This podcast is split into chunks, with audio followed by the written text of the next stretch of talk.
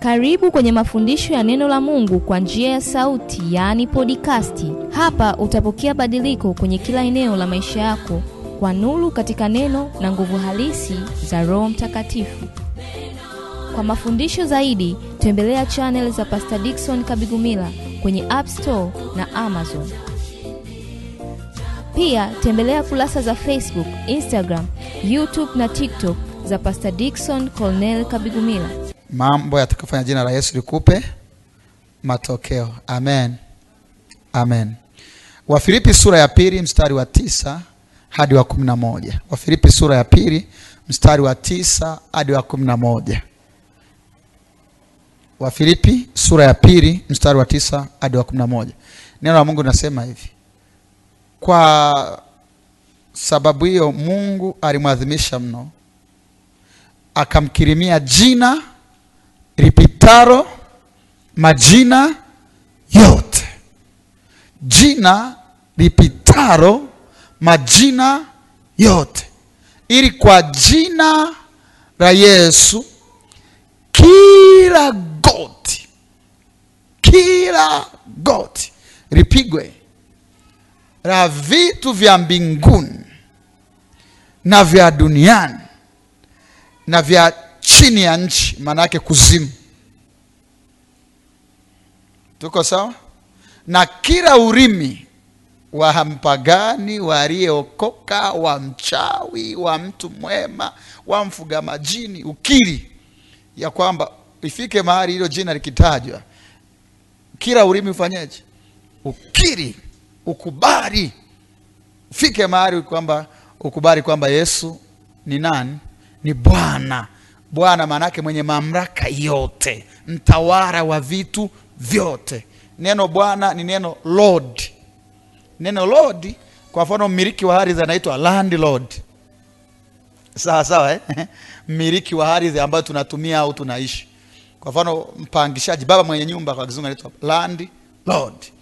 Mmiliki wa ardhi au mmiliki wa nyumba ili, mmiliki wa ardhi, nyumba ilipo ambayo tunaishi tunayewajibika kwake. Sasa Yesu, maandiko anasema ili kila ulimi ukiri ya kwamba Yesu ni Bwana, ni mamlaka ya mwisho, ni nguvu kuu kuliko zote. Kwa lengo gani? Kwa utukufu wa Mungu Baba. Sawa sawa, eh? Ehe.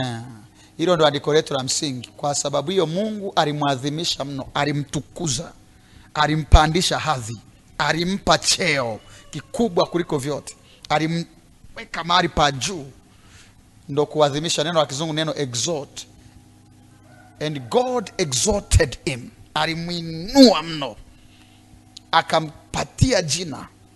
Li- lipitalo? Majina yote, ili kwa jina la Yesu kila goti lipigwe, kila goti, kila changamoto ina goti, kila tatizo lina goti, kila hali unayopitia ina goti. Maana yake kumbe, vitu vyote unavyoviona huku duniani rohoni ni viumbe, ni viumbe kabisa. Ndio maana maandiko yanasema viumbe vyote vinasubiria kwa hamu kudhihirishwa kwa wana wa Mungu, Warumi sura ya 8 mstari wa 19. Kwa hiyo kila kitu unachokiona, umaskini una goti magonjwa yana goti, hali mbaya za kimaisha zina goti, kila kitu kina goti. Kwa hiyo kwa jina la Yesu kila goti, kila liwe linataka alitaki, linakubali haraka au linachelewa, lakini lazima lifanye nini? Lipigwe. Kwa namna gani? Kwa jina la Yesu. Kwa hiyo unapotaja jina la Yesu unataja nguvu au unataja mamlaka iliyopewa uhalali wa kutiisha chochote kilichoko upande wa nuru na kilichoko upande wa giza. Ulimwengu wa roho umegawanyika mara mbili baada ya shetani kuasi. Ulikuwaga mmoja wakati shetani na malaika zake wakiwa bado ni malaika watakatifu wa Mungu. Ufalme wa Mungu ulikuwaga mmoja, uh, ulimwengu wa roho ulikuwaga mmoja unaendeshwa na Mungu. Sasa shetani alipoasi, kwa kuwa ni roho akaondoka na roho nyingine, hizo malaika waasi wakaungana naye, kama anavyotajwa kwenye kitabu cha Yuda sura ya kwanza kwamba mstari wa tatu na kuendelea, Yuda moja tatu na kuendelea, na maraika wa, wasiotunza enzi yao wamewekwa katika vifungo vya milele wakisubiria ile hukumu au adhabu. Sasa wale maraika walioasi walioungana na shetani wasiotunza enzi yao wa, wa, wa, nao wa, wana serikali yao. Inaitwa ufalme wa giza. Imeeleweka vizuri. Na mungu wao mtawala wao kiongozi wao ni nani? Shetani. Sasa kwenye ulimwengu wa roho kuna jina linalo control pande zote mbili kwa wakati mmoja. Inaitwa jina la nani? La yesu. Likitajwa huku malaika wanafuata maelekezo utakayotoa baada ya kutaja jina la yesu. Ndio maana walisema lolote mtakaomba kwa jina langu mtapewa. Lolote mtakaomba kwa jina langu litafanywa. Litafanywa kwa sababu jina yesu likitajwa aliyelitumia kama ana mahusiano na yesu ni sawa na yesu mwenyewe amesema hilo jambo nalitaka au hilo jambo lifanyike jina la yesu linampa mtu uhalali wa kusikilizwa na kutendewa kama yesu mwenyewe. Narudia tena. Jina yesu linampa mtu aliyelitaja kama yuko vizuri na yesu. Ni wa yesu anamilikiwa na yesu ameikubali kazi ya msalaba. Linampa uhalali wa kutendewa yale ambayo yesu mwenyewe angefanyaje? Angetendewa. Kwa sio jina dogo. Sio jina la kwenye maombi. Baba katika jina la yesu tunakuja. Kimaliza au katika jina la yesu tumeomba. Amen. Aa, sio kibwagizo cha maombi. Ile ni mamlaka kubwa. Ni sahihi kubwa inayopitisha lolote inayoruhusu vitu inayofunga vitu visitokee. Sema amen. Kwao sitaki uombe tu katika jina la yesu kama kama tamaduni na mazoea. Nataka uelewe uwe na ufunuo nyuma ya jina hili ili uanze kupata matokeo makubwa yanayosababishwa na jina hili. Sema haleluya sasa haraka haraka yesu alipewa hili jina sehemu tatu tofauti na kwa sababu tatu tofauti. Yesu. Alipewa jina yesu. Sehemu tatu tofauti na kwa sababu tatu tofauti. Moja alipewa jina wakati anazaliwa. Wakati yesu anazaliwa kwenye matayo sura ya kwanza mstari wa ishiri na moja baada ya yusufu kuwa ameamua kumwacha mariamu kwa asiri kwa jinsi alivyokuwa mwenye haki asimdhalilishe. Wakati amepanga hivyo mstari wa 18 na 19 malaika wa bwana akamtokea kwenye ndoto akamwambia usihofu kumchukua mariamu mkeo kwa sababu mimba alionao ni kwa uweza wa roho mtakatifu. Kwa hiyo mchukue naye atazaa mtoto mwanaume. Jina lake ataitwa yesu. Kwa jina yesu alikutolewa na mariamu jina yesu alikutolewa na yusufu ni jina kutoka mbinguni moja kwa moja. Jina lake ataitwa yesu. Kwa maana yeye ndiye atakayewaokoa wanadamu na dhambi zao. Kwa hiyo yesu alipozaliwa alipewa jina yesu. Sababu ya kupewa jina yesu ni ili apewe mamlaka ya mungu ya kusamehe dhambi. Kwa sababu nikupe siri jina yesu sio jina la yule mtoto mchanga aliyezaliwa na mariamu jina yesu ni jina la baba. Mungu baba anaitwa yesu. Yesu alipokuwa duniani kwenye yohana 17 aliomba akasema hivi baba nilikuja kwa jina lako ulimwengu haukunipokea. Mtu mwingine atakuja kwa jina lake ulimwengu unampokea. Akasema kwa jina lako ulionipa naliwalinda hawa. Si mnakumbuka yohana 17 isome vizuri. Kwanzia mstari wa 11 17 kwanzia mstari wa 11 hadi 17 hapo. Anasema kwa jina lako ulionipa. Ni jina la nani eti? Jina lake alilompa. Kwani kwenye kuzaliwa alipewa jina yesu ili awe na uharari wa kusamehe dhambi duniani. Mmeielewa hiyo? Bila kupewa jina yesu wakati anazaliwa asingekuwa na uwezo wa kumtoa mwenye dhambi dhambini mitume wote hawana uwezo wa kumtoa mtu kwenye dhambi. Manabii wote hawana uwezo wa kumtoa mtu kwenye dhambi. Hakuna mwenye uwezo wa kumtoa mtu kwenye dhambi. Mwenye uwezo wa kutoa watu kwenye dhambi ni yesu kwa sababu alipewa jina la mungu linalompa uweza na nguvu ya kutoa wenye dhambi dhambini. Na moja hiyo nimekusomea. Atazaa mtoto mwanaume jina lake ataitwa yesu. Kwa maana yeye ndiye atakaye waokoa wanadamu au watu wake na dhambi zao. Kwa hilo jina alipewa makusudi kabisa awe mbabe dhidi ya dhambi. Isiweko dhambi itakayokatiza. Ukimwamini unapokea nguvu ya kushinda dhambi. Ukimfuata kweli kweli kiu ya dhambi inakatika kwa sababu hilo jina ni la mungu mwenye nguvu ya kuondoa dhambi. Kwa lugha nyepesi jina yesu la wakati anazaliwa ni sawa na mungu muondoa dhambi. Hiyo iko sawa umeielewa? Alafu akupewa hapo tu. Wakaendelea akapewa tena wapi kama unataka kukumbuka? Yesu alipewa jina hilo wapi tena? Sikusikii? Hebu sema unaweza kuwa umepatia. Msalabani. A- a- baada ya kushinda eh, baada ya kumaliza kazi ya msalaba. Ndo alipewa sio Eh?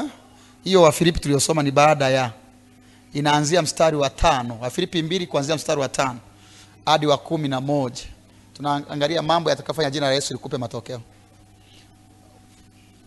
Wafilipi mbili tano hadi kumi na moja. Inasema hivi iweni na nia ile ile iliyokuwepo ndani ya kristo yesu ambaye hapo mwanzo alikuwa yu na namna ya mungu.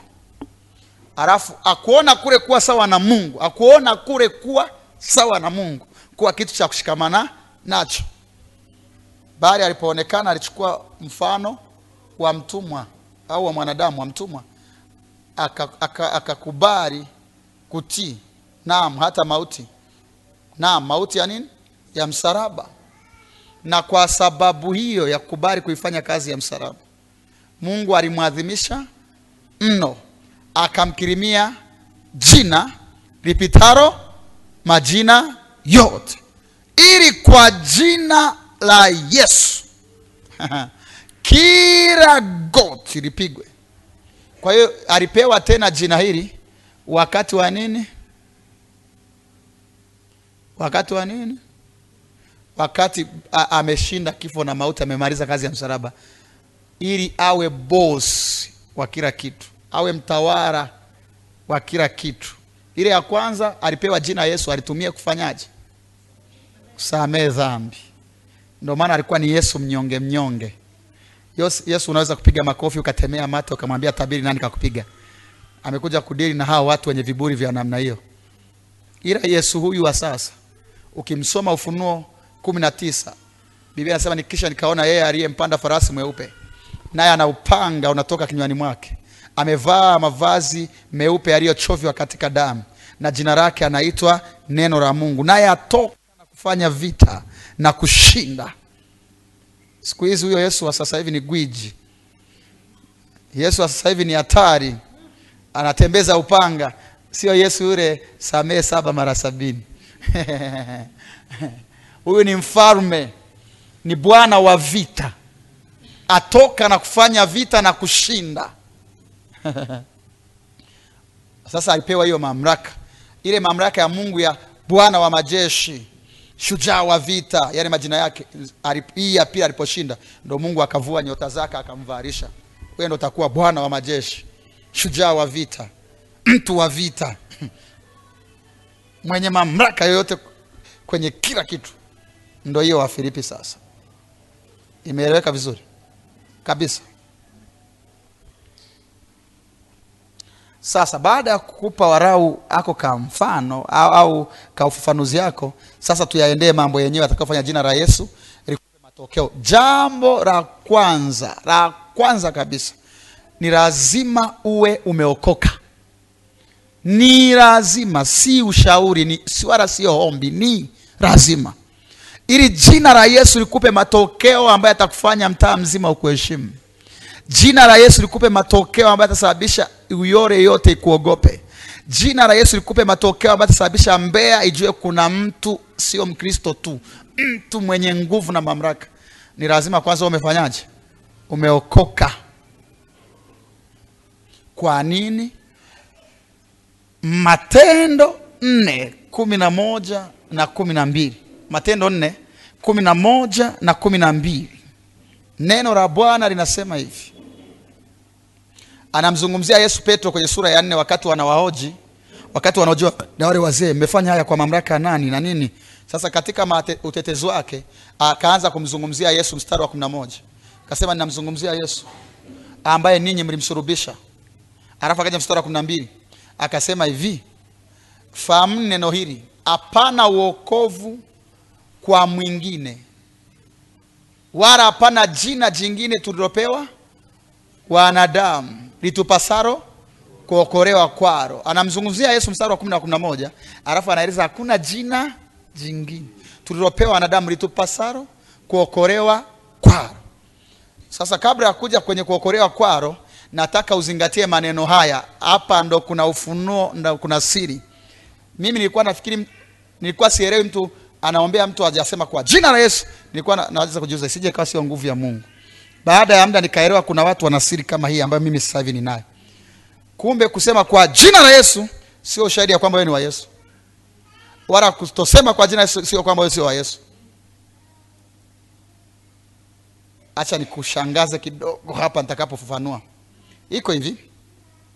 Maandiko yanasema kwa maana hapana jina jingine tulilo Oho, ukipewa jina ni la mwenye jina au ni la kwako unaitwa Obet.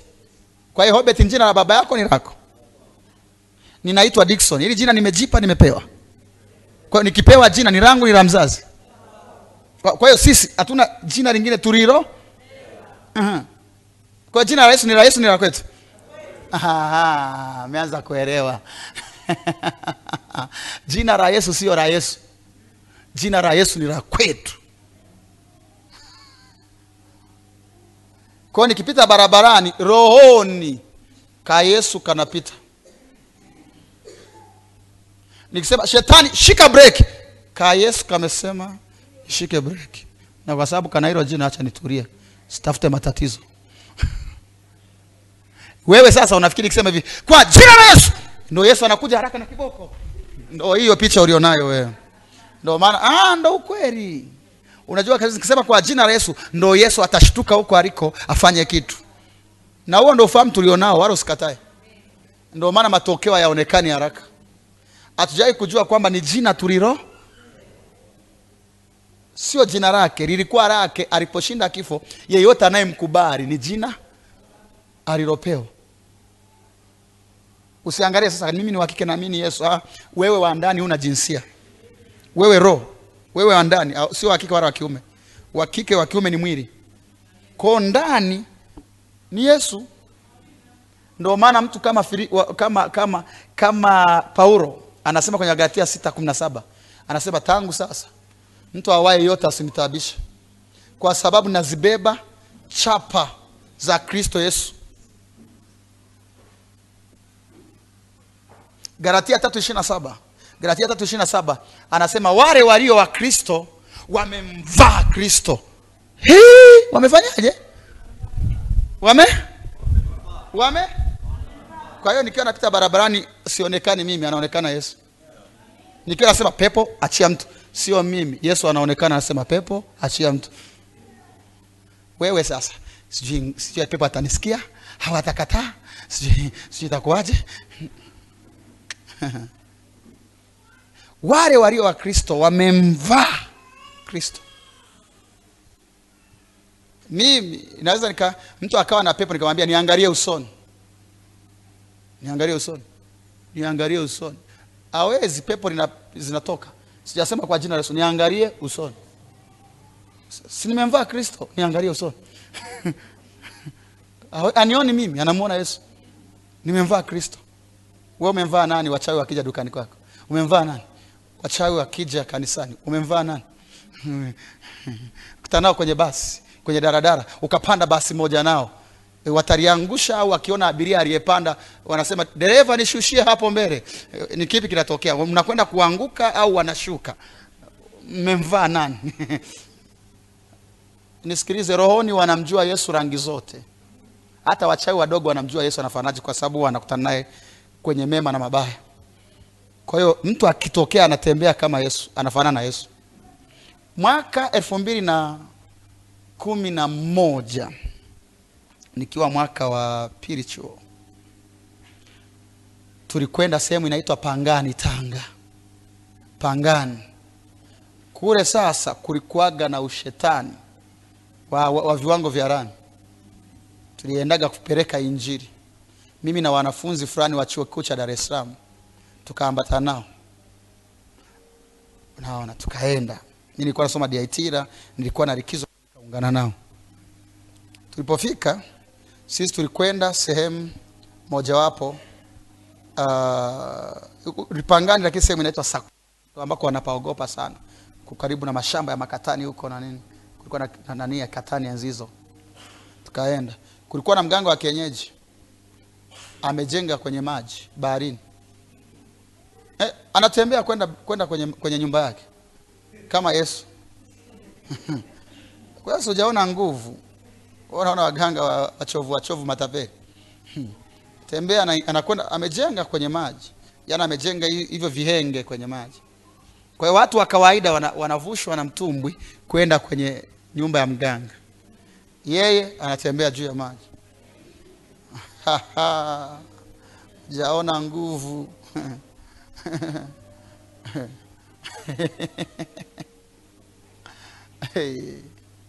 sasa kwao tukaambiwa kuna mganga yuko hivi watu wamejazana wabunge wanakwenda watu wakubwa wanakwenda.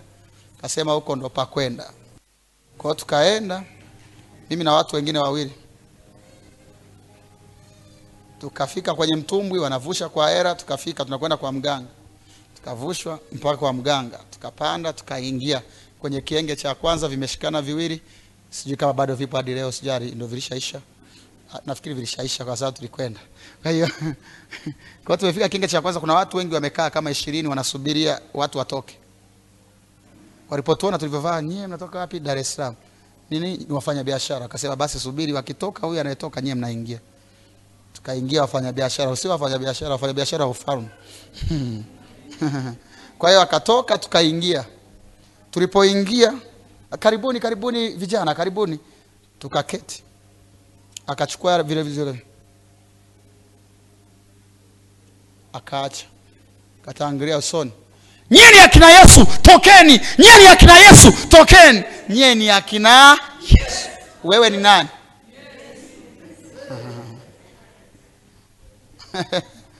sasa wakati sikuaga mjanja. Ingekuwa sasa hivi ningekuwa mganga mimi. Ningemfungua pale pale halafu nikakaa kwenye kiringe nikasema anayefuata. Nikaanza kutibu watu. Sasa wakati huo sikuwaga mtata hivi nilikuwa najifunza. Inaniuma hiyo nafasi ya kuwa mganga nilichezea. Ondokeni. Nyie ni akina yesu. Ondokeni. Mpaka hiyo sauti inasema hivyo maanake sio yeye wewe unayeongea ndani toka. Ingekuwa rahisi sana. Kaa chini tulia hapo. Na karia kiringe. Zamu. Nilikuwa mjinga. Inaniumaga hiyo. Nasubiri mganga mmoja ajichanganye. Nije niwe mganga mahali pake. Ila nitaka kuanzia wakati huo akili yangu ilibadilika. Sisi tunajiona ni wanafunzi tuliotoka kufunga na kuomba. yeye anatuona yesu. Eh. eh. aya aya kwa hiyo kama hujaokoka na huko hapa jina la yesu sio kibwagizo cha kwaya wala sio kiitikio cha maombi. Ni kwa ajili ya aliyookoka tu. Hao ndo ambao wamepewa jina. Wewe uruhusiwi. Ukilitaja na ujaokoka kitakachokukuta kimeandikwa matendo ya mitume 19 mstari wa 13 hadi wa 16 matendo 19 mstari wa 13 hadi wa ngapi? Wa kumi na sita. Hili jina sio la kutajataja ni sawa na polisi akute mtoto anachezea bastora yenye risasi. Hata umeitoa wapi? Ah, ni nitakupiga. Umeitoa wapi samani? Ni yangu. Wanaichukua wanakutandika. Kwa sababu ya kutwa na bastora utatandikwa. Sio kwamba una bastora ni bastora lakini imekaa kwenye mikono ya mtu asiyekuwa sahihi sasa ndivyo jina la yesu likitajwa na mtu ambaye hajaokoka anatafuta matatizo zaidi. Au aliyeokoka na na michanganyo. Unatafuta matatizo ya bei ya, ya nani ya jumla kwa bei ya rejareja. Matatizo ya jumla kwa bei ya nini? Ya rejareja. Sasa matendo ya Mitume 19 mstari wa 13 hadi wa 16 maandiko yanasema na wayahudi kadha wa kadha wana wa kuani mkuu. Aitwaye nani? Eh? kwani mkuu nani? Skewa. Ehe, kwani mkuu aitwaye skewa? Wanafikiri upako wa baba ndo upako wao. Wanafikiri baba ni askofu na sisi ni maaskofu. Kwa jina la yesu tutasikilizwa kwa sababu baba ameokoka mama ameokoka. Wakafikiri kuna mambo ya kutembelea neema ya baba na mama kwenye mamlaka ya rohoni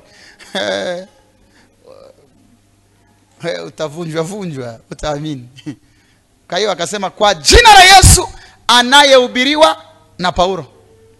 Biblia inasema walifanya hivyo mara nyingi. Sio hapo tu kuna baadhi ya pepo wachekechea waliwasikiliza wakaogopa. Unajua kuna pepo wadogo kusema yesu tu ah, bunduki hiyo.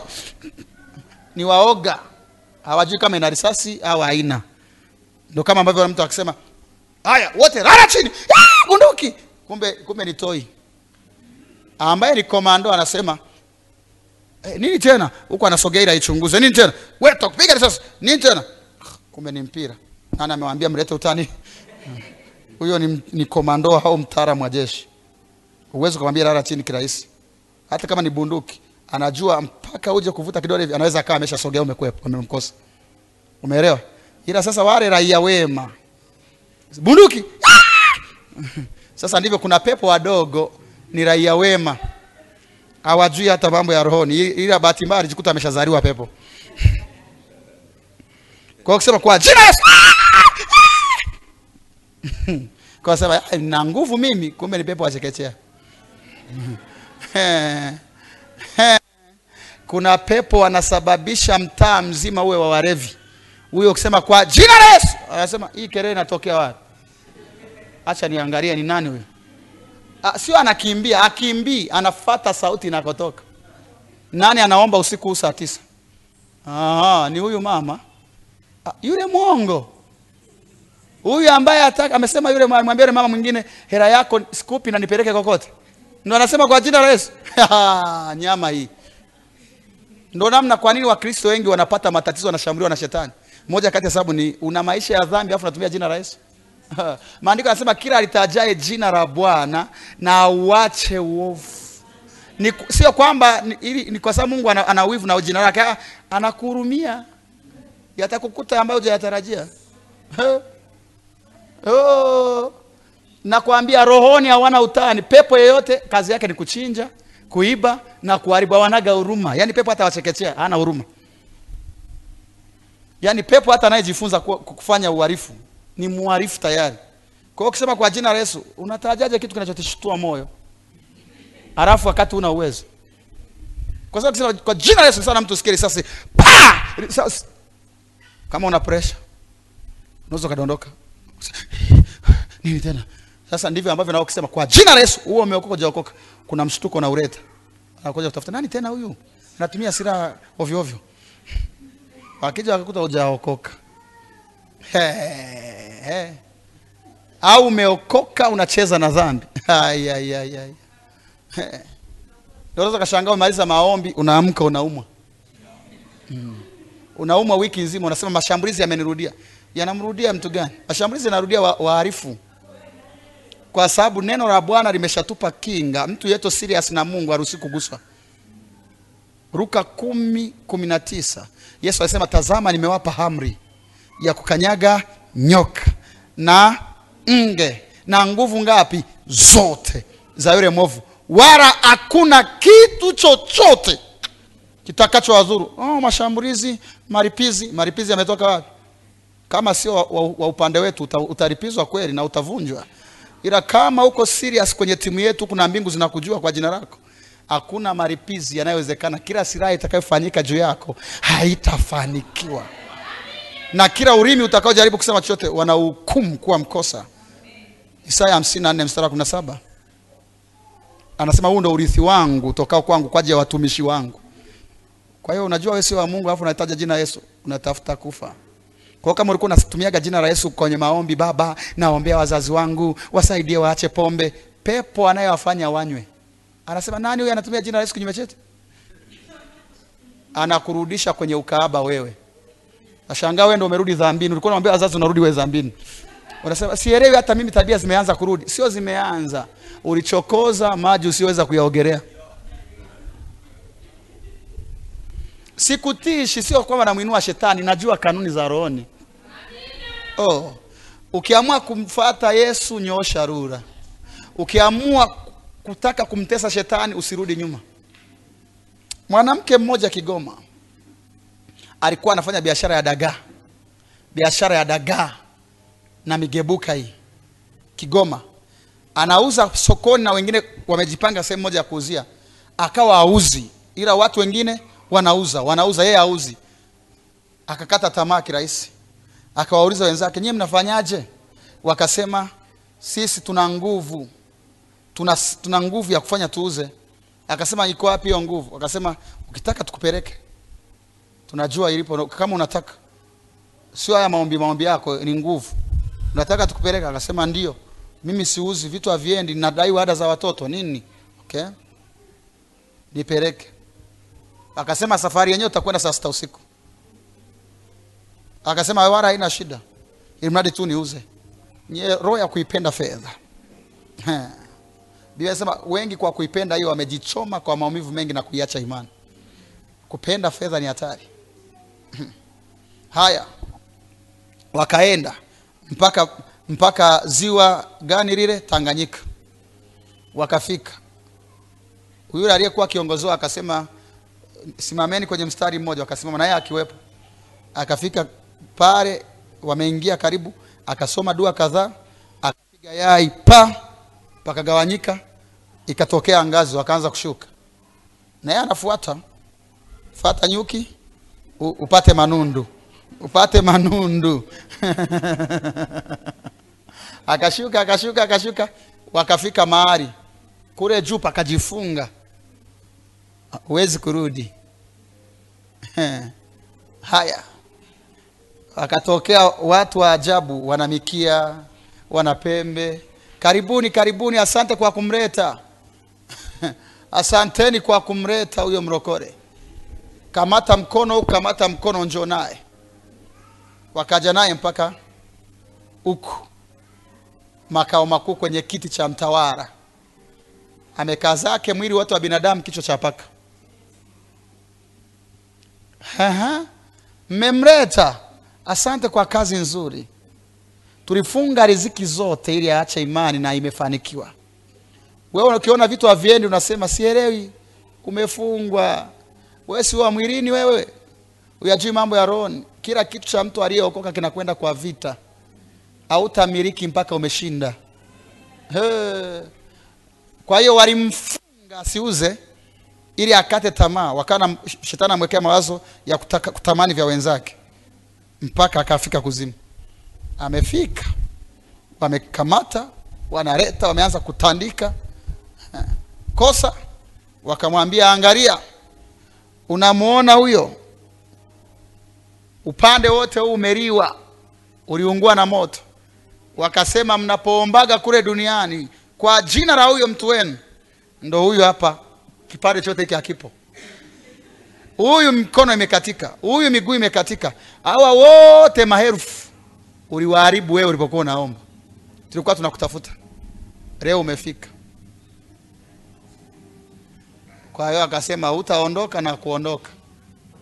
Walipotoka kule wale watu wakawambia asante kwa kufanya kazi nzuri mtauza. Wakaongezea nguvu.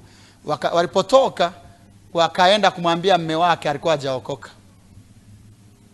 Mke wako tulikwenda naye mahali na ameshikiliwa. Yule mwanamume akasema wapi huko? Akasema mimi nataka mke wangu akasema twende. Wakaja naye wakafanya zoezi lile ile wakaingia walipoingia alipofika sasa yeye waka, wakasema ah, wewe ni wakwetu ah, karibu karibu. Si ni wakwao atendaye dhambi ni wa eh, waraka wa kwanza Yohana tatu nane. Kwa hiyo kila mtenda dhambi na shetani wala shetani ana shida naye. Anamtesa anachapa tu kiboko tu makalio anasema twende tulia. Ni, ni wa kwake. Ila wewe akikamata anakata kichwa kabisa.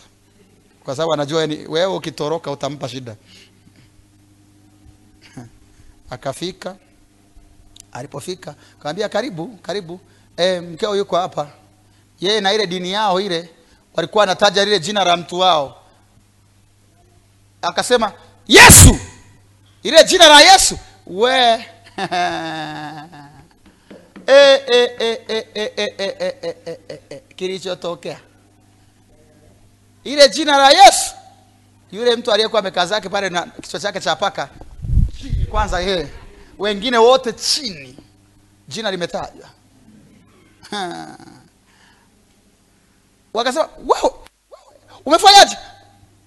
Na kumbe kama jamani mi sijui. Sasa usirudie kutaja hilo jina tumekusamehe. Usirudie tena tumekusamehe. Huyo ni mpagani kataja jina sahihi. Mrevi kataja jina sahihi mtu asiye na jina mbinguni kataja jina sahihi jina lake halijulikani mbinguni unaelewa kwa nini yule pepo aliwachapa wana wa Skewa? Aliwachapa kwa sababu ya usumbufu, walikuwa wanaumia wale pepo. Yaani ni kweli haya majamani mapagani hayajaokoka, lakini akisema kwa jina la Yesu, kuna kitu kinamtokea, labda anachomwa na sasa. Ah, ah, hizi fujo hapana, siwezi kuzivumilia. Na nyinyi akina nani? Eh, ah, ah, ah. Angekuwa aumia, angewanyamazia akawapuuzia. Kwa hiyo alikuwa anaumia yule pepo, ndio maana alishindwa kuwavumilia, akaamua awarambe vibao. Kumbe jina Yesu linafanya kazi hata kwa mtu asiye madhara yako pale pale. Sasa mtu anakupiga risasi hata kama sio mwanajeshi unakufa. Sio kwamba anayepiga risasi bunduki ikakubali ni mwanajeshi tu au polisi. Hata mjinga akichukua bunduki na risasi akapa unakufa. Kwa hiyo sasa wakamwambia tumekusamea, usije ukarudia. Kwa sababu wewe ni wa kwetu na ah, basi rudi. Ila mkeo hatarudi tena. Kwa hiyo akatoka, akanyenyekea, akatoka. Alipofika huku uraiani na wale wenzake, akasema nyie wajinga, na kwenda kuokoka, sifanyi mchezo. Akakimbia usiku ule kwenda kuokoka, ndo akaanza kutangaza kilichomtokea mkeo. Huo shuhuda niliusikiaga zamani, kana miaka kama kama nane, alikuwa mtu amerekodi wale watu fulani fulani ambao wanakuwa kwenye dini fulani, wanahamia Yesu anawasaidia kubadilika. Sasa nilichotaka uone hilo jina lileta madhara hadi kuzimu kwenyewe.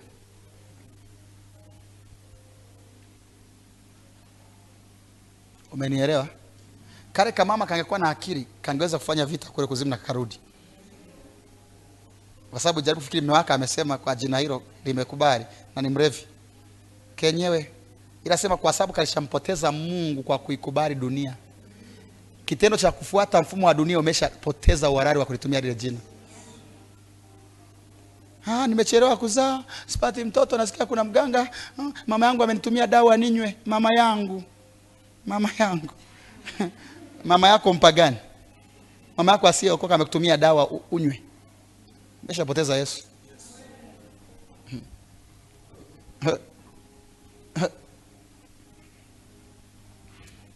Sawa. Kwa hiyo umeelewa kitu kwamba jina la Yesu linawafanyia kazi watu gani? Waliokoka. na ndo wana uhalali, ndo wanajeshi wenye sare ambao wanaruhusiwa kutumia hilo jina, na shetani ah, ah, okay sawa, naondoka bwana, ah, niache, naondoka bwana, ah, na akatii. Mwingine yote shetani anakuuliza kitambulisho, nasema kwa jina Yesu, kitambulisho kwa una na una, unafanya hivi na una kitambulisho Aha. Kwa kama huko hapa na hujaokoka, unataka nawe kitambulisho. Ukiokoka leo unapata kitambulisho.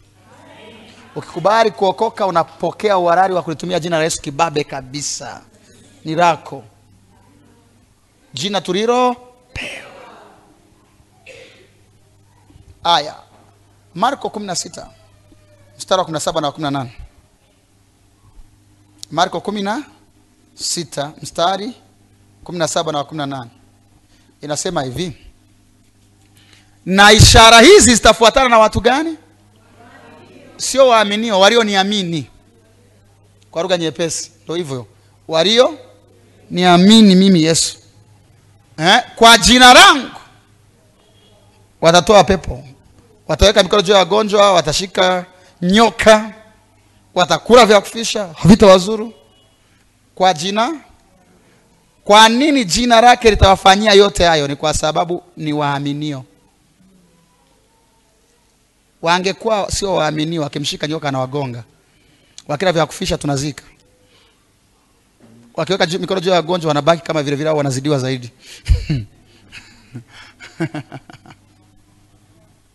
Umenielewa eh? Ehe, kwa hiyo jina ni kwa ajili ya wa waaminio. Umeielewa vizuri hiyo? Kwa hiyo kama hujaokoka, okoka.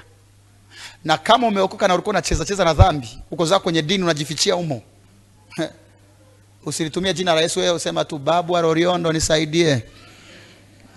Hauita mizimu ya kwenu. Ila jina la Yesu liachana nalo. Kila ukiliita na uko vizuri umenunua vita mpya. Kwa hiyo kama ulikuwemo mnacheza cheza na dhambi, leo ni siku yako ya kusalimisha maisha yako kwa Yesu. Nikimaliza mwisho wa ibada nikaita watu simama, usijifiche, ili uanze kulitumia kwa ujasiri kabisa. Unakuwa umetoka depo na magwanda yako tayari kumpa shetani tabu. Sema amen. Jambo la pili litakalofanya jina la Yesu lifanye kazi. Jambo la pili, jambo la pili kuliamini jina la Yesu kwa kiwango kile kile unachomwamini Yesu mwenyewe. Hapa ndo mtihani ulipo.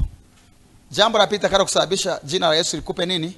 Matokeo ni kuliamini jina la Yesu kwa kiwango kile kile unachomwamini Yesu mwenyewe. Kuliamini jina la Yesu kwa kiwango kile kile unachomwamini nani? Yesu mwenyewe. Narudia tena ili uandike vizuri. Jambo la pili takalosababisha jina la Yesu lianze kukupa matokeo yasiyokuwa ya kawaida ni kuliamini jina la Yesu kwa kiwango kile kile bila kupunguza hata kidogo unachomwamini Yesu mwenyewe. Swali rahisi, wakileta maiti hapa imekufa siku ya tano, imeshaanza kutoa mafunza, alafu tukakuuliza wewe, Yesu angekuwa hapa, marehemu atafufuka? Utajibu litakuwa nini? Ndiyo, hayo si mambo madogo kwa Yesu. Haya, swali rahisi, limeletwa maiti ya siku tano inatoa mafunza. Kanisa, tuombe kwa jina la Yesu maiti ifufuke. Tusimjaribu Bwana Mungu wetu. Je, Roho amesema? Je, Roho amesema tuiombe? Unaona mlivyo wajanja wajanja. Angekuwepo Yesu ingefufuka kwa jina lake. Mm. Majaribio mengine sio mazuri. Umeona tofauti? Maanake kwenye akili za watu wengi waliookoka, uzito wa Yesu kama Yesu ni tofauti na uzito wa Yesu mwenyewe, ni tofauti na uzito wa jina lake kwenye mioyo yetu. Unabidi uanze kuuzoeza moyo wako kuamini jina la Yesu kama Yesu mwenyewe. Yaani ukisema kwa jina la Yesu ni sawa na Yesu huyu hapa. Ukifanikiwa hakutakuwa na neno lisilowezekana kwako. Hayawezekani kwa sababu ukiona mtu ni kiweta amekaa kwenye kiti, kwa jina la simama. Kwa jina la Yesu simama. Yuko vile vile, inua mguu, siwezi. Oho, vile vile hiyo neema sina. Huo upako wa watu wachache, nazama mitini, kwa sababu unahisi jina limefeli. Unajua ni kwa nini? Kwa sababu uliamini kwa uzito ule ule unaomwamini Yesu mwenyewe. Mtu akija na barua kutoka Ikulu inasema mkuu wa mkoa mpatie kiwanja eka ishirini leo, sahihi ya Samia, muhuri wa Ikulu. Mheshimiwa mkuu wa mkoa, soma. Akisoma na anajua ni kweli na anajua kuzitofautisha nyaraka za Ikulu na za kawaida, akagundua sio feki, nini atakachofanya? Atasema mpaka aje hapa aniambie mwenyewe eh? Atasoma, subiri nimpigie nimuulize. Ni sawa na rais mwenyewe kaja. Ndivyo rohoni wanavyoliheshimu jina la Yesu, wanaliheshimu kwa uzito kama wake, kama wake. Sisi warokole ndo tunalifanya jina la Yesu linaweza, lakini sio kama Yesu. Linaweza ila sio kama Yesu. Likitoa kama muujiza tutashangaa, Bwana amefanya, haleluya, haleluya, haleluya. Isipofanyika, Mungu anajua kwa nini haijatokea. -hmm. Tutakapofika mahali pa kuliamini kama tunavyomwamini Yesu mwenyewe, kama vile ni Yesu tuko naye hapa, mm, mm, mm, mm, mm. Tutatikisa kila mahali Eh. Haya, acha nikusomee baadhi ya maandiko hapa. Leo sikuwa na haraka ya kufundisha kwa namna yangu, naona nikusomee kama mwalimu anavyofanyaga. Waraka wa kwanza wa Yohana sura ya tano mstari wa kumi na tatu. Waraka wa kwanza wa Yohana tano kumi na tatu. Waraka wa kwanza wa Yohana tano kumi na tatu inasema hivi: nimewaandikia ninyi mnaoliamini jina la mwana wa Mungu. Nimewaandikia mnaoliamini la mwana wa Mungu, ili mjue ya kwamba mnao uzima wa milele. Nimewaandikia ninyi mnaofanyaje? Mnaoliamini, mnaoliamini, sio mnaomwamini. Kibinadamu tunajua kabisa wenye uzima milele ni wanaomwamini Yesu. Mm -mm. Biblia inasema hata wanaoliamini jina kwa uzito ule ule wanao nimewaandikia ninyi ili mjue ya kwamba mnao uzima wa milele ninyi mnaoliamini jina, sio Yesu mwenyewe, jina la mwana wa Mungu. Kwa mtu akiliamini jina kama anavyomwamini mwenye jina, anapata kile kile ambacho mwenye jina huwa anawapa watu. Anasema tuna uzima wa milele kwa sababu tunaliamini jina, sio tunamwamini mwenye jina. Kumwamini mwenye jina ni kuliamini jina. Jina linaweza likakupa uzima wa milele kama mwenye jina anavyoweza kukupa uzima. Yohana moja kumi na mbili. Yohana moja kumi na mbili. Yohana moja kumi na mbili. Inasema hivi, bali wote waliompokea aliwapa nini? Uwezo wa kufanyika. Ehe, ndio wale? Ndio wale ndio wale wamwaminio, ndio wale ah. Kumbe ukiliamini jina la unapewa uwezo wa kuwa mwana eh, na unakuwa umempokea kwa kuliamini ah. Kwa hiyo sisi tunaliamini kwenye kuokoka tu, kwingine kote hatuliamini kama tunavyomwamini. Anyway, ukisema kwa jina la Yesu maiti inuka, kwa lugha nyepesi, mimi sikuwezi, mimi sina hiyo mamlaka, ila nimetumwa na Yesu. Kama unaweza kumgomea Yesu, endelea kulala, ndo maana yake. Kwa siku, sikufufui kwa jina langu, sasa sikuwezi, ila ndio maana nimesema kwa jina la Yesu. Maana yake bosi amesema amka. Ujai kufafanua hivyo, ndio maana unaogopa. Homa toka kwa jina la Yesu, yaani maana yake homa, hata kama mimi sikuwezi ila Yesu angekuwa hapo ungemkatalia. Kama uwezi baba stoka, ndo maana yake. Umeelewa sasa?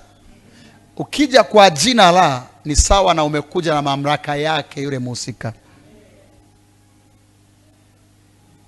Umeelewa?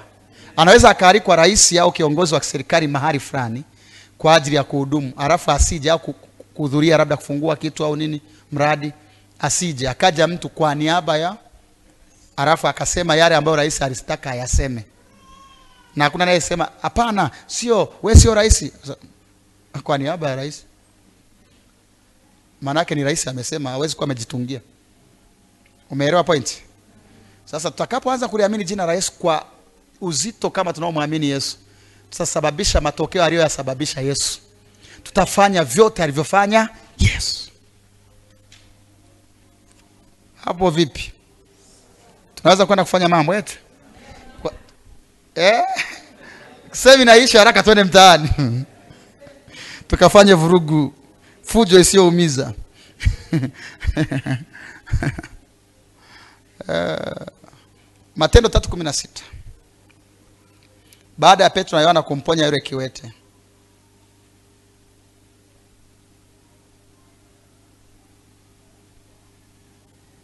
Matendo ngapi nimesema? Kumi na sita. Hiyo sura ya tatu ukianzia mstari wa kwanza ni Petro na Yohana wanakwenda hekaruni kumwabudu Mungu saa tisa, saa ya kusali, sio? Walipofika wakakutana na kiwete mmoja ambaye wanakaaga mlangoni, anaomba baba, msaada, mama, msaada ya msaidia hata hiyo ya chakula. Wakakutana naye, lakini siku hii kidogo, siku zote wanamkuta. Hata, hata Yesu alipokuwa anakuja alikuwa anamkutaga Sasa hapa nataka nikufundishe kitu. Kuna uwezekano wa kutumia jina la Yesu kama unajielewa, ukampa mtu matokeo hata asiyetaka.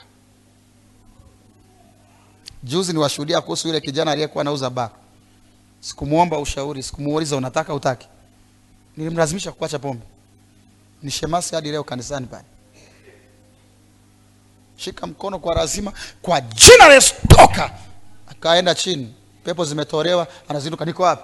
Niko wapi? Huko huko na mchungaji. Uko wapi? Uko wapi? Uende wapi? Sasa na hapo pia kuna mfano huo. Maandiko yanasema yule aliwaomba, aliwaomba msaada, aliwaomba hera na akawakazia macho akitarajia kupata kitu, sio kitu cha uponyaji, ni kitu hera. Ndio maana Petro akaanza akamjibu mapema, fedha sina, dhahabu na kumuuliza, je, unaamini nikuombee utembee? Hata, hata imani yake hakuitaka. Jina la Yesu kama unaelewa lilivyo na nguvu, hitaji hata imani ya mgonjwa. Akusubiri vipi? Kiwete, unataka kutembea? Ni kweli umezaliwa bila kutembea na miaka sasa hivi na arobaini, kwani kiwete aliyekulia katika ukiwete ana miaka arobaini. Je, unaamini Yesu anaweza? Ndiyo naamini. Unaamini unaweza ukapona? Ndiyo naamini. Hakuwa hata na mjadala. Yale majamaa yalikuwa najua nguvu ya jina la Yesu kiasi kwamba hayana mjadala hata na unaamini uamini, tunakulazimisha mwingine atasema inawezekanaje mtu apone au afunguliwe bila kuamini? Kwani ukiwa unaombea maiti, Yesu anasema fufueni mfu, unamuuliza imani unayo mama? Baba, unaamini baada ya siku hizi mbili za kufunoza ukarudi?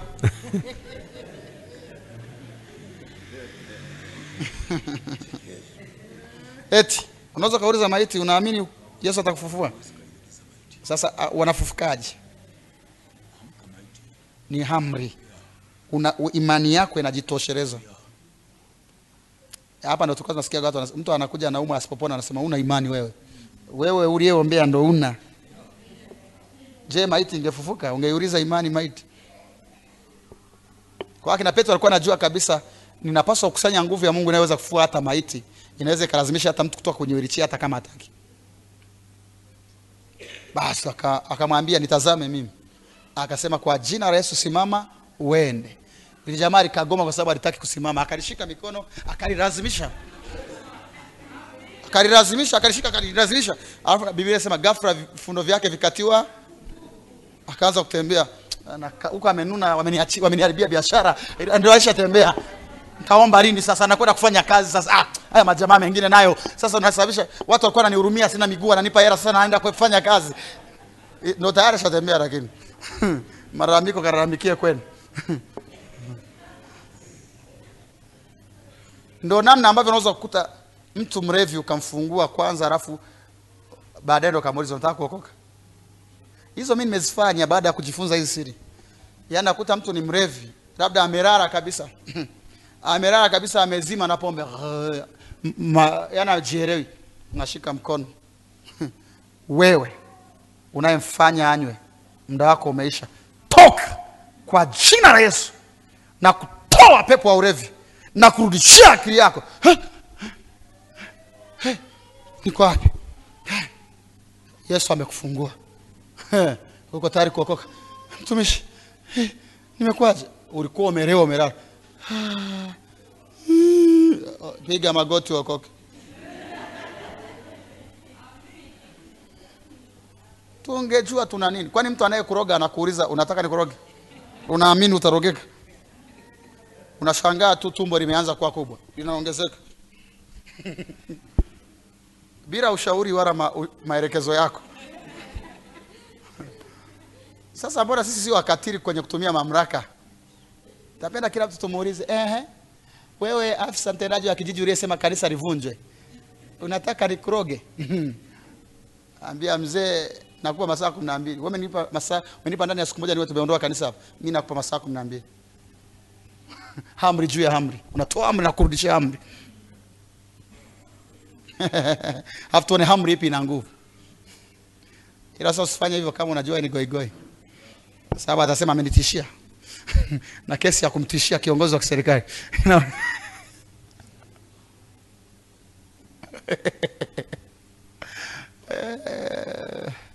Bwana apewe sifa. Aya, twende mstari wa kumi na sita sasa. baada ya wale watu kuwa wanashangaa muujiza umetokea mstari wa kumi na sita anasema fahamuni neno hili. Petro akatumia hiyo nafasi kuchapia na kainjili kidogo. Kaambia huyu mtu mnamuona amepona wala sio kwa uwezo wetu. Wala msije mkafikiri ni sisi tumemfanya hivi. Mm-mm. kwa imani katika jina la yesu. Kwa imani katika nini? Sio kwa imani katika yesu. Kwa imani katika? Kwa imani katika? Kwa imani katika? Wenzetu walikuwa wanajua kutofautisha imani kwa yesu na imani kwa yeye kwa jina lake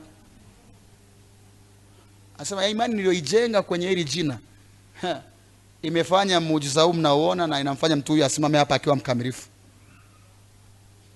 Mwambie jirani yako imani katika jina la yesu. Sema kuliamini jina la yesu kama yesu mwenyewe.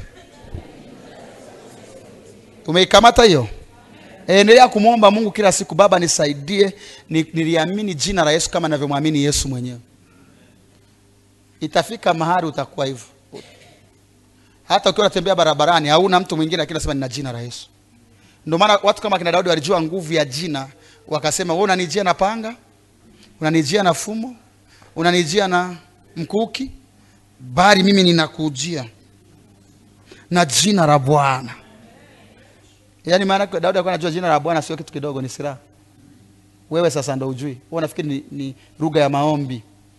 Jina la bwana ni maneno ya warokore ni silaha.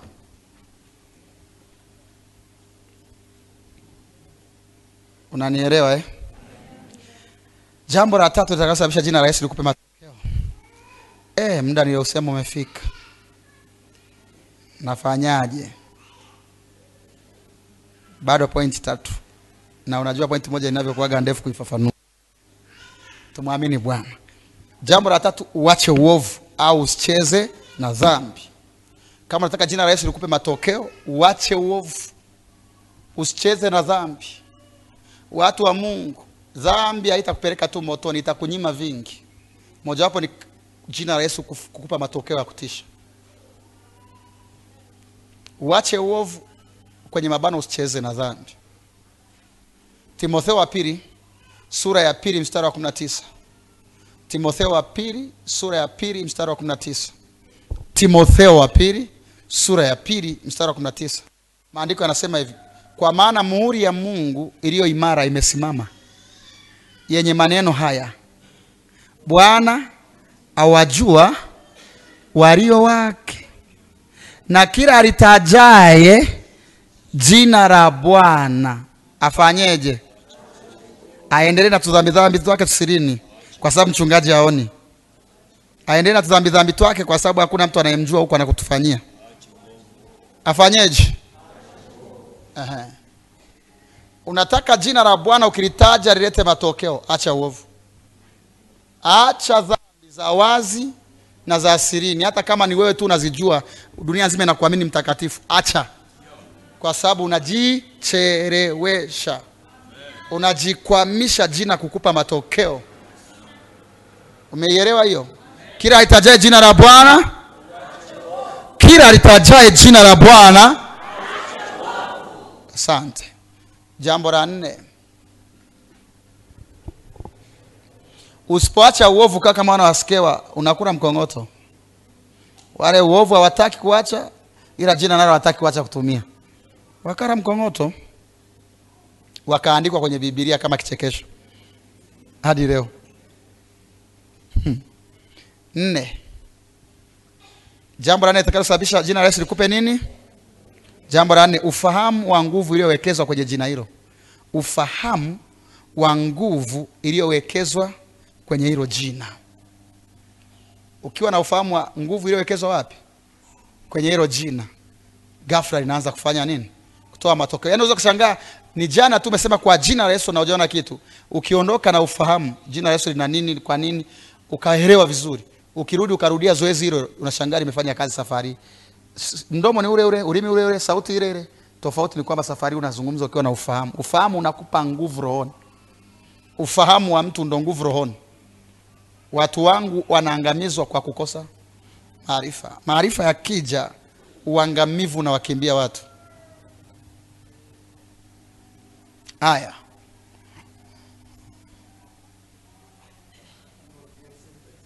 ipi baba? Yaliyosema. Okay ufahamu. Una, unampa muhusika nguvu kwenye ulimwengu wa roho. Yaani ufahamu unakupa nguvu rohoni. Yaani ukipata ufahamu shetani akijua umejua wewe ni mtu tishio akijua una uharari ila ni mjinga anakuchezea.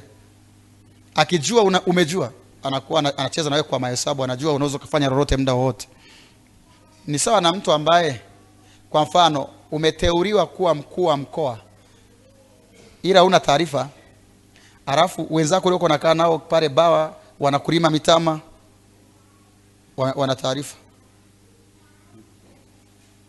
Kama una taarifa nasema acha nimlime mtama wa mwisho mwisho. Wakigundua unajua we unataka kumpiga nani? Ujui mimi ni mkuu wa mkoa sasa. Oh mheshimiwa samahani. ni tulipitiwa ni mazoea.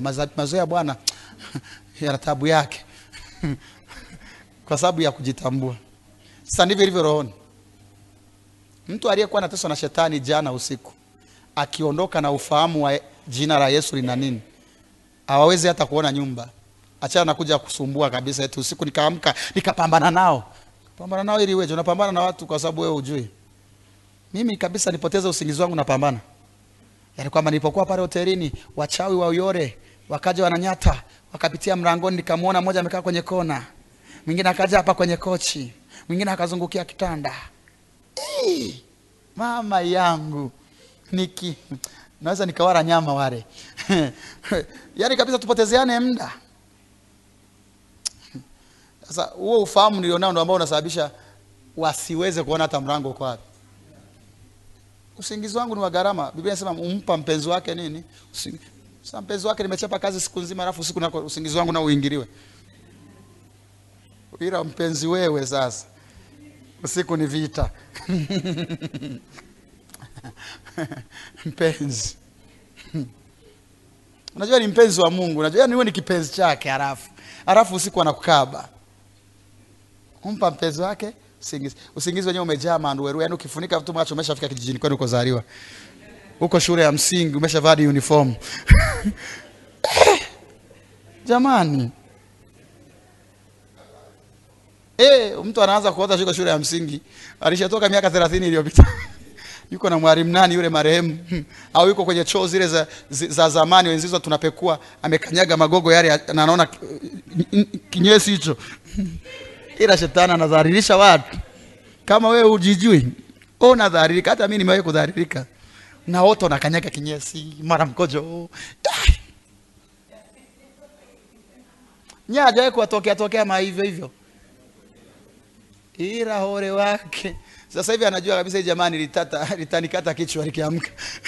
Unipeleke huko chooni mimi we ni mstaarabu. Ndio bado wanakuchezea.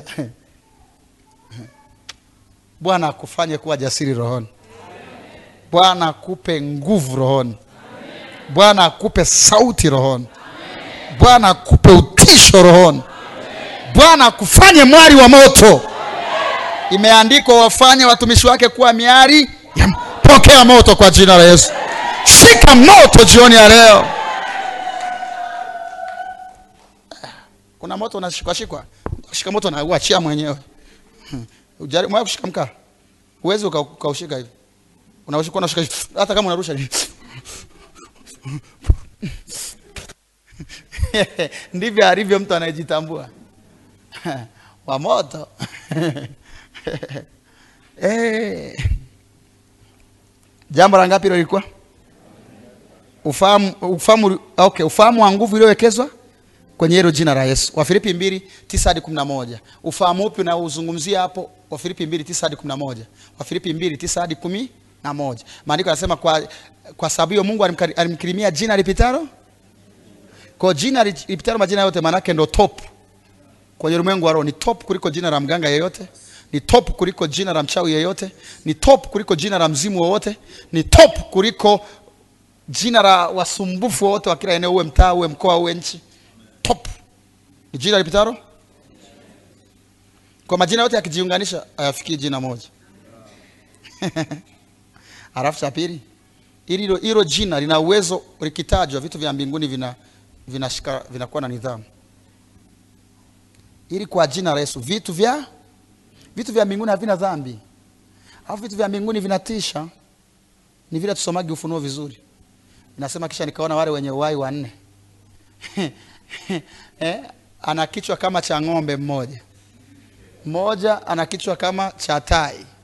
Alafu ana macho kila mahali.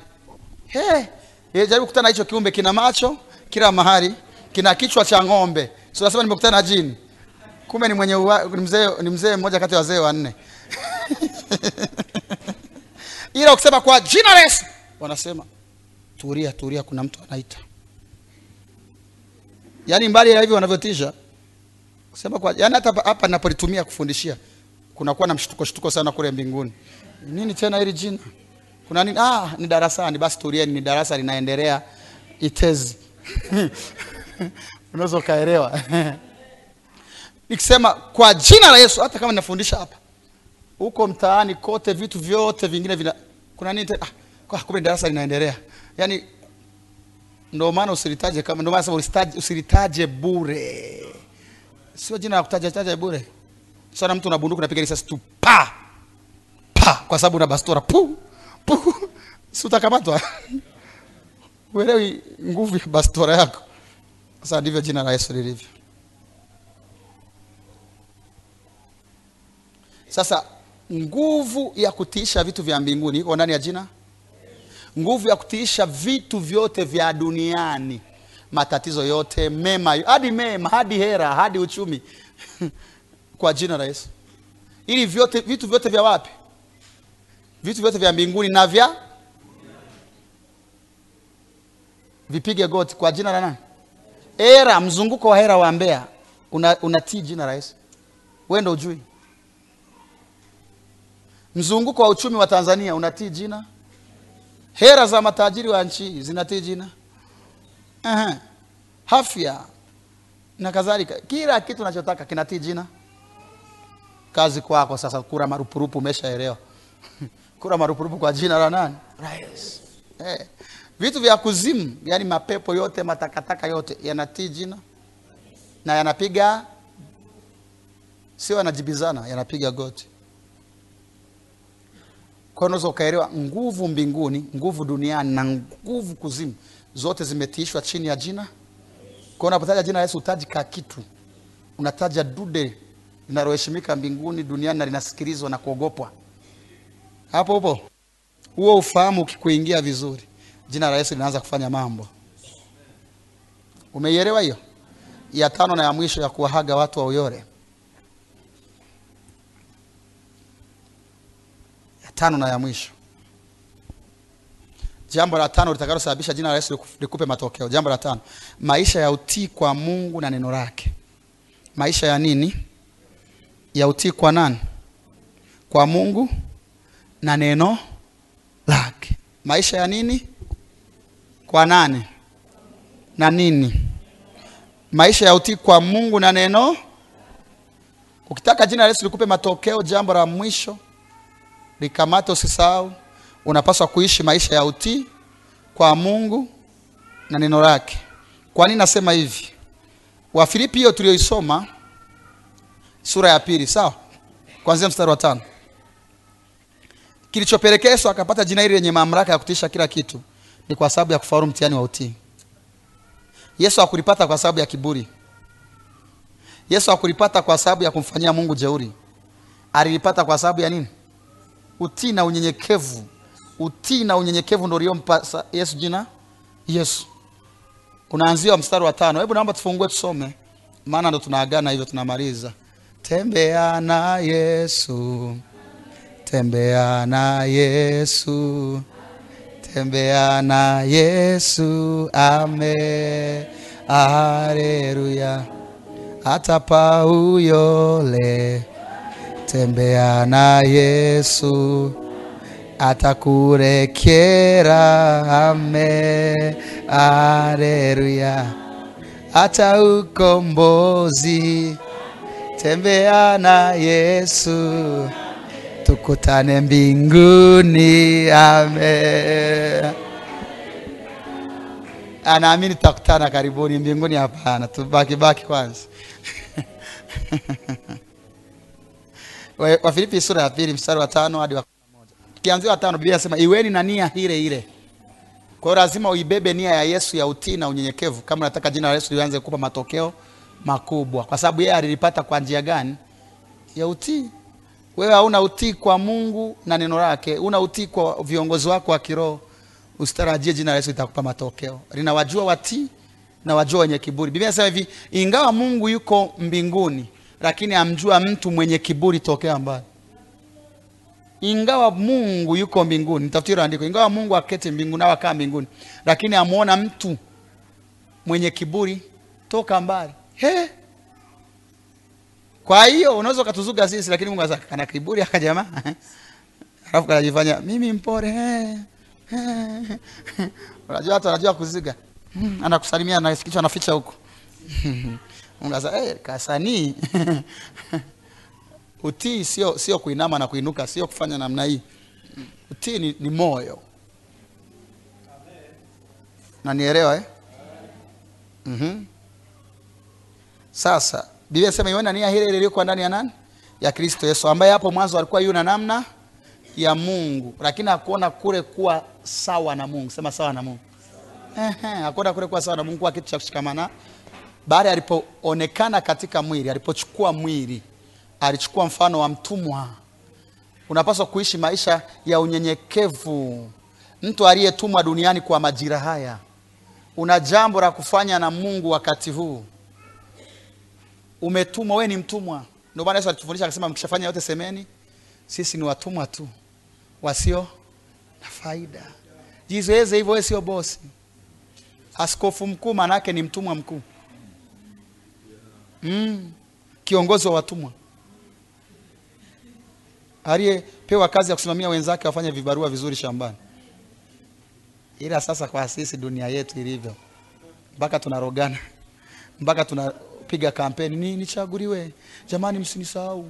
Sawa, Tuta- nitaona namna ya kufidia. Unataka nafasi ya kuwa mtumwa mkuu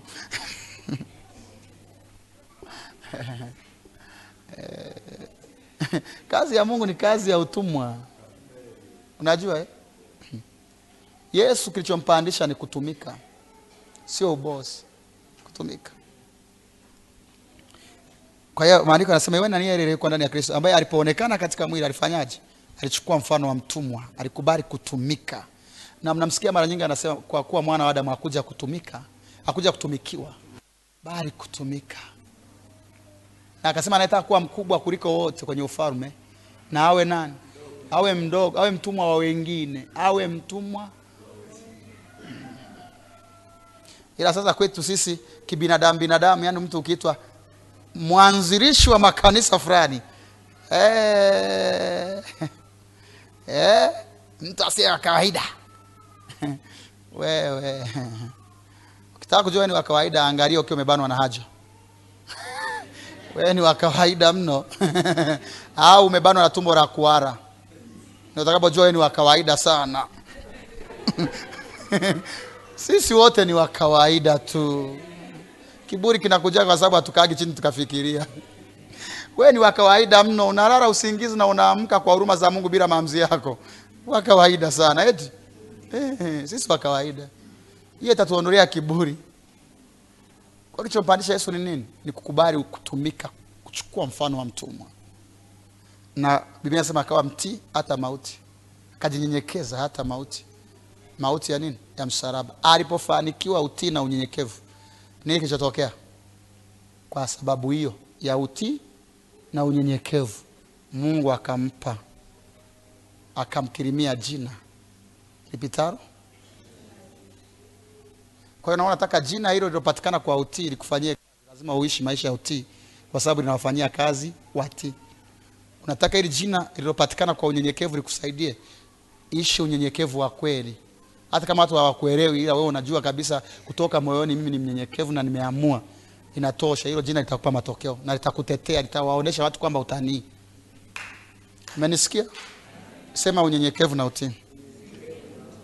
Na ni kweli, Yakobo nne saba Yakobo nne saba Yakobo nne saba Yakobo nne saba maandiko yanasema basi mtiini mungu halafu hebu nione kama mnakumbuka yakobo nne saba. Basi mtiini mungu.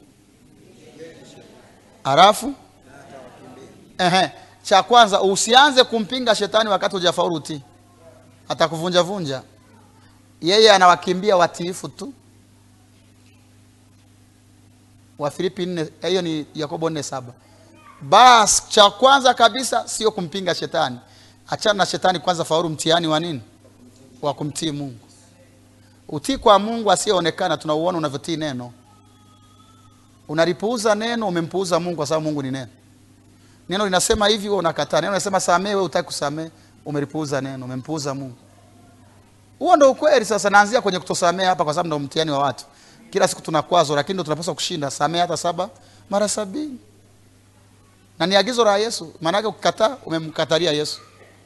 Huoni sasa namna tulivyo na matatizo. Mtu anasema mimi mungu nampenda na mungu mwenyewe anajua nampenda ila neno lake sasa unalivunja umpendi mtu akinipenda atalishika neno langu yohana kumi na nne mstari wa ishirina moja na ishirina tatu tulisoma juzi. Yohana ishi- kumi na nne ishirina moja na ishirina tatu. Mtu akinipenda atalishika neno langu nami nitampenda. Alafu mimi na baba tutakuja na kuweka makao kwake mungu na yesu akiamia kwako ndo mamlaka kamili imefika. Ukisema kitu kinatokea ukitamka vitu vinafanyika. Ukiomba maombi yanajibiwa. Mmenielewa vizuri?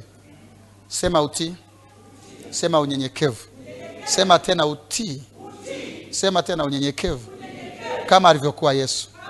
Sema e bwana niumbie moyo wa utii kwako kwa neno lako kwa watumishi wako kwa mamlaka harari zilizowekwa kwenye mwili wa kristo. Nisaidie kuwa mnyenyekevu kuwa mtii hata kwa wale ambao kibinadamu na wazidi vitu fulani au hawafananii na na heshima au utii. Nisaidie bwana nifaulu shule ya utii na unyenyekevu ili nitembee na mamlaka yako na mamlaka iliyoko ndani ya jina lako. Tuiname baba asante kwa ajili ya siku sita za nguvu ambazo tayari zimetimia sasa. Asante kwa namna ulivyonitumia kama upendavyo. Narudisha utukufu mbinguni. Nimefanya kidogo ambacho nimekiweza bwana. Niwie radhi nisamee bwana kama kuna ujumbe ambao sikuweza kuufikisha. Nia yangu ilikuwa njema bwana unaujua moyo wa mwanao. Nimejitahidi kuweka kile ambacho bwana nilikisikia kwako na nikakisema. Ninaomba unirehemu kama sijatimiza malengo ya mbingu kwenye msimu huu wa kuja uyore na mbea natamani kuyafanya mapenzi yako kila siku. Natamani kuupendeza moyo wako kila siku. Haja yangu sio kuwa tajiri haja yangu ni kuisikia sauti yako. Haja yangu sio kuwa maarufu haja yangu ni kuwa rafiki yako. Haja yangu sio kuwa mtu anayeheshimiwa sana ila mtu anayekuheshimu sana. Bwana nakusii nisaidie nisitoke kwenye njia yako hata kwa bahati mbaya. Nisiyafuate mawazo yangu wala hekima yangu wala ujuzi wangu wala maarifa niliyonayo. Nisaidie kila siku nikusikie wewe. Nitafute kutembea kwenye njia yako kila wakati kila sekunde kila dakika na kila saa. Maana huko ndo kuna uzima. Maana huko ndo kuna usalama na huko ndo kuna umilele wa kweli uliojaa utukufu na heshima. Ninaliombea kanisa hili la uafc tanzania yote na askofu wetu mkuu. Baba ninakusii. Endelea kulikuza. Endelea kulistawisha. Matawi machanga yakuwe makanisa machanga yakuwe wote ambao wameshikana na kanisa na wana hila wala uasi wakuwe na wale wote ambao bwana wanaitumia kanisa kwa faida zao na wala moyo wa kutumishi huko ndani yao wachuje mwenyewe kwa jina la yesu aliye hai. Wale wote wanaotaka kuona roho zinaokolewa bwana wape watu wanaookolewa. Wale wote wanaotaka kuona ufalme wa mungu unaheshimika mahali waliko bwana watumie kuliheshimisha jina la yesu pale walipo. Katika jina la yesu aliye hai. Baba ninakushukuru kwa ajili ya mchungaji Dickson mwarukasa. Sante kwa ajili ya mtumishi wako sante kwa kutukutanisha kwa namna unazozijua wewe. Na asante kwa kuweka moyoni mwake kuniamini kuweza kukanyaga kwenye madhabahu yako Yesu. Endelea kumstawisha, mshindie vita zake zote, vita za kifamilia. Zinyamaze kuanzia leo. Baba, ninakusii, chukua ngao na kigao, inuko msaidie, msaidie amalize huo msimu aliokuwa anaupitia, msaidie amalize huu msimu aliyokuwa anaupitia. Unajua namna ya kumsaidia, iwe kwa kuleta wokovu kwa huyo mtu ambaye amekuwa kwazo, iwe kwa kufanya maamuzi ambayo atamfanya awe huru. We Bwana unajua cha kufanya, naliacha mbinguni, ila nakuomba nikiru, nikirudi mwezi wa saba nisikute hii kadhia kwenye nyumba hii ya Mungu, nisikute hii aibu kwenye maisha ya mtumishi wa Mungu, kwa jina la Yesu aliye hai. Bwana, naombea kila ndoa yenye changamoto hapa, mtu yoyote ambaye anakaa kwenye ndoa kwa sababu ya watoto, lakini kiuhalisia moyo umeshaondoka, ninamwombea huyo mwenzi wake aliyekuwa tanzi, aliyekuwa mtego na mateso. Bwana aokolewe kabla ya mwezi wa saba sijarudi. Tengeneza sababu, iwe ugonjwa, iwe shida, iwe matatizo, iwe ni kusikia Injili, iwe ni kukutana na watu wanahubiri, njia yoyote itakayosababisha mtu aokoke kabla ya mwezi wa saba. Asante kwa kunisikia Baba. Wale wanaofanya biashara na kuomba ubariki mikono yao, ubariki kazi za mikono yao, kwa sababu kanisa likiwa na uwezo wa kiuchumi tafanya mambo mengi, tafanya mazuri mengi. Maanake hata hapa leo tungekuwa tunaruka kwenye redio hata tatu zinasikia, kuna uokovu na ukombozi mwingi ungekwenda kwa watu wengi, lakini kwa sababu ya hera hakuna, tunaishia hapa na wachache wanaoangalia mitandaoni. Baba, tunaziomba hela, tunaomba utajiri. Nimefundisha kuhusu uchumi kwa uaminifu kwa siku zote tangu Jumatatu. Wengine wameanzia siku ya pili, wengine siku ya tatu, lakini wamesikia na kila mmoja ameelewa, na sasa tuko tayari kuaminiwa na mali zako, tuko tayari kuaminiwa na utajiri wako. Baba, ninaomba mvua ya uchumi ianze kunyesha kwenye maisha ya watu wako. Ninaomba umande wa Mungu ushuke kwenye ardhi ya uchumi wako katika jina la Yesu. Ninaomba ndani ya miezi michache ijayo, kila aliyekufahamu kama maskini ashangazwe na Mungu aliyegeuza uteka wako kama Yabesi. Mungu wa Yabesi akutokee, aliangalie teso lako na kuvusha. Mungu aliyemwita Ibrahimu akiwa hana mbele wala nyuma, akamfanya kuwa baba mataifa mengi, akuite na wewe na akubariki na fedha zake, akubariki na uchumi wake, akubariki na manono yake ya nchi na umande wa mbingu katika jina la Yesu. Ninaomba neema maalum ya ukuaji wa makanisa. Kila mchungaji uliyejitia nguvu kuja hapa, kanisa ambalo lilikuwa alikui, ulishalikatia tamaa au ulishasema Bwana atajua atakavyofanya, Bwana anayejua cha kufanya amenituma. Natangaza kwa jina la Yesu aliye hai, watu wa mtaa wako wa kuheshimu mchungaji uliyeko hapa, waliokuwa na kudharau na kutukana, waanguke miguuni mwako kutubu na kuokoka. Neema ya wokovu ifunuliwe kwenye mtaa uliko na mahali kanisa lilipo, kata yote, wilaya yote, watu wakukimbilie. Ghafla jina lako likue, ghafla jina lako liheshimiwe, ghafla jina lako livute watu. Ninamsihi Bwana, nikirudi tena kanisa lenye watu wachache, warau wawe ni zaidi ya mia, wawe zaidi ya mia, wenye wachache. Mungu una maelfu ambao wanapaswa kuingia kwenye ufalme wa Mungu, watu ambao hakuna mtu anaweza kuhesabu kama mchanga wa bahari. Leta hao watu kwenye makanisa haya. Ninaamuru ule upepo ulioleta kware jangwani, ulete watu kwenye makanisa, ulete watu kutoka mashariki, ulete watu kutoka magharibi, ulete watu kutoka kaskazini, ulete watu kutoka kusini, kwa jina la Yesu. Malaika wavunao walioandikwa kwenye kitabu cha Ufunuo kumi na moja kwamba nikamwona malaika ahubiria habari njema ya ufalme, malaika wa Injili, kakusanye watu kwenye magara haya. Watu hao wameshinda udini, watu hao wameshinda udhehebu, watu hao wameshinda ubinafsi. Makanisa yao yafurike kwa jina la Yesu, waamini na watu, kwa sababu atakapowapata watakuwa na wakusanya kwenye makusanyiko kama haya, watakuwa na wakusanya kwenye chakula kama hiki. Wameshajua watu ni wa Bwana na kwa hiyo hawana shida, wapatie kwa jina la Yesu aliye hai. Bwana, nakuomba kwa ajili ya uzao wa kila mchungaji aliyeko hapa yeyote ambaye mtoto wako yeyote alikuwa pasua kichwa, ninalituma neno la Bwana kwenye ulimwengu wa roho, limtafute mpaka limrekebishe, limtafute mpaka limgeuze, limtafute mpaka limgeuze natamka neema ya mabadiliko kwenye nyumba za wachungaji. Kila mtoto aliyekuwa ni machozi yako aliyekuwa ni aibu yako bwana wa mabwana mungu wa miungu aliyemkamata sauri wa taruso. Amkamate. Amkamate. Nimesema amkamate. Ampokee kwenye ndoto amwinulie mazingira ya uokovu amrudishe kwenye njia za bwana. Sisi na wazao wetu watapotea. ni mwaminini yesu nanyi mtaokoka pamoja na watu wa nyumbani mwenu. Hakuna mtoto wa kuzimu kwetu. Hakuna mtoto wa motoni kwetu. Aibu! Tulizozipata zimetosha. Wanarudi kwenye mstari sahihi kwa nguvu za roho mtakatifu. Nguvu iliyomtoa lazaro kwa wafu inawatoa kwenye orodha ya watenda dhambi inawatoa kwenye orodha ya watu walioshindwa. Ninawatoa kwenye orodha ya watu wanaoaibisha jina la yesu. Kwa jina la yesu aliye hai. Baba ninawaacha watu wako mikononi mwako. Pokea sifa pokea utukufu na heshima katika jina la yesu na wote tuseme amen. Naomba ma, naomba usikate sana.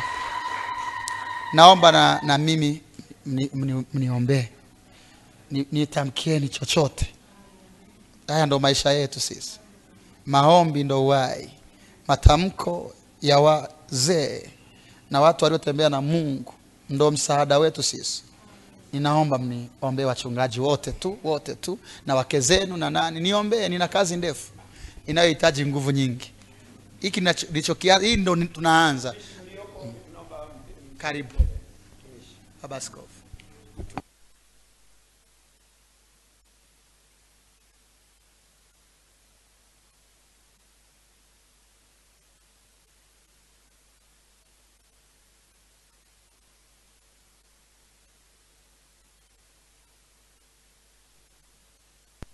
Mungu uliyejaa neema, baraka na utukufu mwingi sana, sante kwa ajili ya mtumishi wako ambaye yuko mbele zako sasa.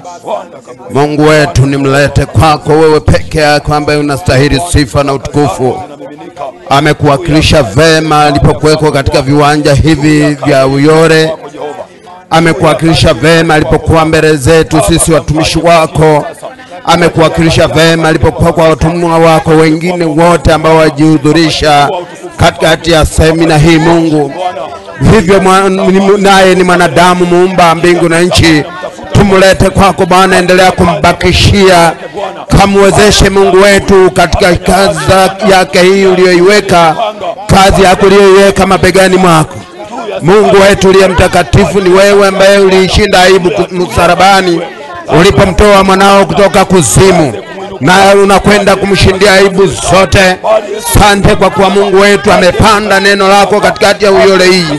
Mungu wetu, wewe ni Mungu nayemwagilia, kaoteshe katikati ya mioyo yetu, muumba mbingu na nchi, kila rana, kila balaa zilizochunguza mafundisho haya, shetani na jinamizi na nguvu zote zilizoko katika mazingira alipotumika, zilizochunguza namna alivyokuwa akiwakilisha ujumbe wako, navyo vitakavyomnyemelea na kanyaga na kuviharibu kwa jina lako Yesu ulilotupa sisi watumishi wako.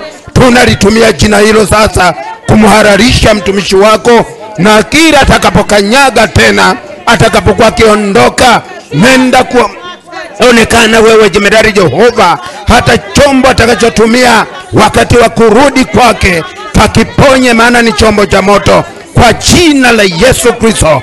Kila atakayeendelea kuambatana naye, atakayegusana naye kwa kila namna, akaponywe, maana umesema maji yatatoka katika kizingiti cha madhabahu, kila yatakakoelekea kila kitakachokusana kitakwenda kupona. Kila yeyote atakayekwenda kumtamkia neno lako akaponywe. Baba uliye mtakatifu, wewe ni mwaminifu katikati ya maisha yetu. Tunakushukuru mno kwa kuwa ili kupendeza umpe kibali awepo katika malango yetu. Tunakushukuru pia kwa yote ambayo ameyafanya katikati ya malango yetu kwa ajili yetu na watoto wetu, kwa jina la Yesu Kristo, amen.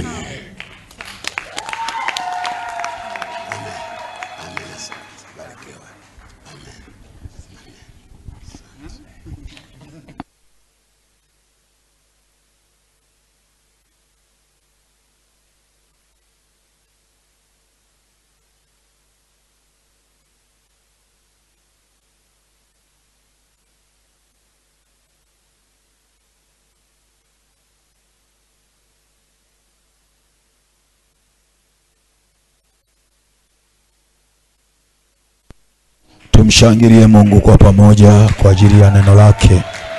Ambalo Bwana ambalo Bwana ambalo Bwana ambalo Bwana ambalo Bwana ambalo Bwana ambalo Bwana ambalo Bwana ambalo Bwana